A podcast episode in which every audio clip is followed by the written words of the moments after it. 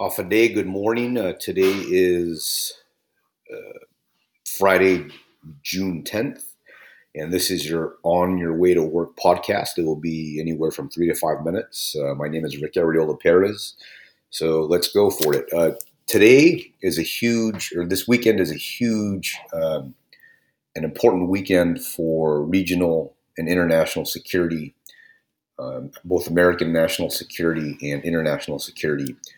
The why is because the Shangri-La conference is starts today in Singapore, and approximately 30 nations, including the United States, China, and Russia, Japan, uh, will be in Shangri-La in Singapore to discuss uh, American Indo-Pacific strategy, geopolitical competition, uh, how to form new security cooperation arrangements, uh, military capabilities. Uh, there's going to be discussions on on climate security, environmental security, and maritime security.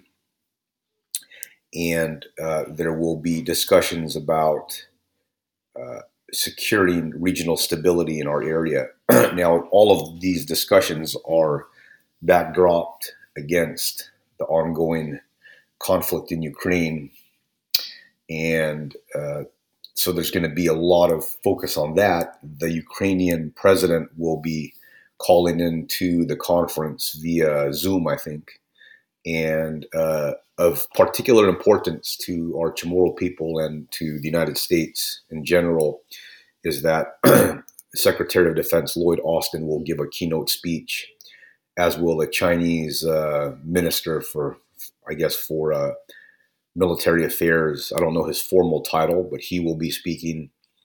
And also the Prime Minister of Japan, Prime Minister Fumio, will be speaking. So this is going to be a huge military diplomatic event that takes place starting today, uh, later this morning. And it's imperative for us to know about it because whatever strategies are discussed obviously involve Guam and the Northern Marianas and Micronesia, including Palau and uh, several other uh, island nations that are south of, uh, of Micronesia in the South Pacific.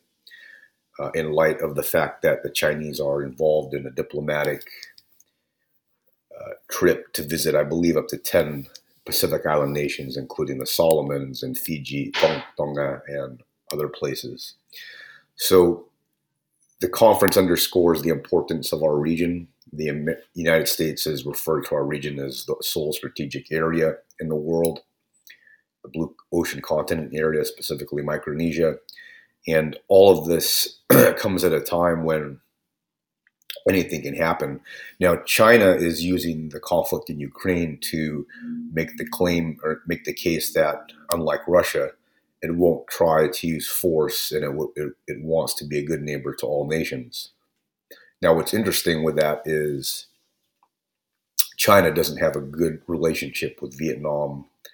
Uh, it does have a good relationship with Australia and with the Philippines and with uh, the South Koreans uh, to a lesser extent, with North Koreans.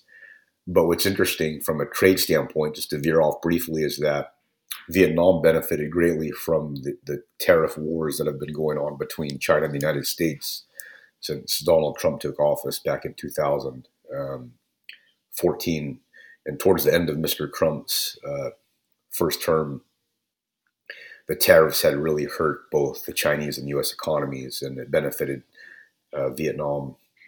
So, having said all this, and there's going to also be discussion about Taiwan. So, having said all this, uh, know that this weekend is not a regular weekend uh, for the overall region because Shangri La is a huge deal for those involved in uh, international diplomacy, international security, because the focus is going to be on our region, and that certainly includes Guam and the Marianas and Micronesia for a host of reasons tied primarily to American military strategy and military training strategy and American and unilateral or American and, and multilateral military training and operations, testing and research. So enjoy your ride into work today. Thank you for listening. And remember, Shangri La, Singapore this weekend. Off a day.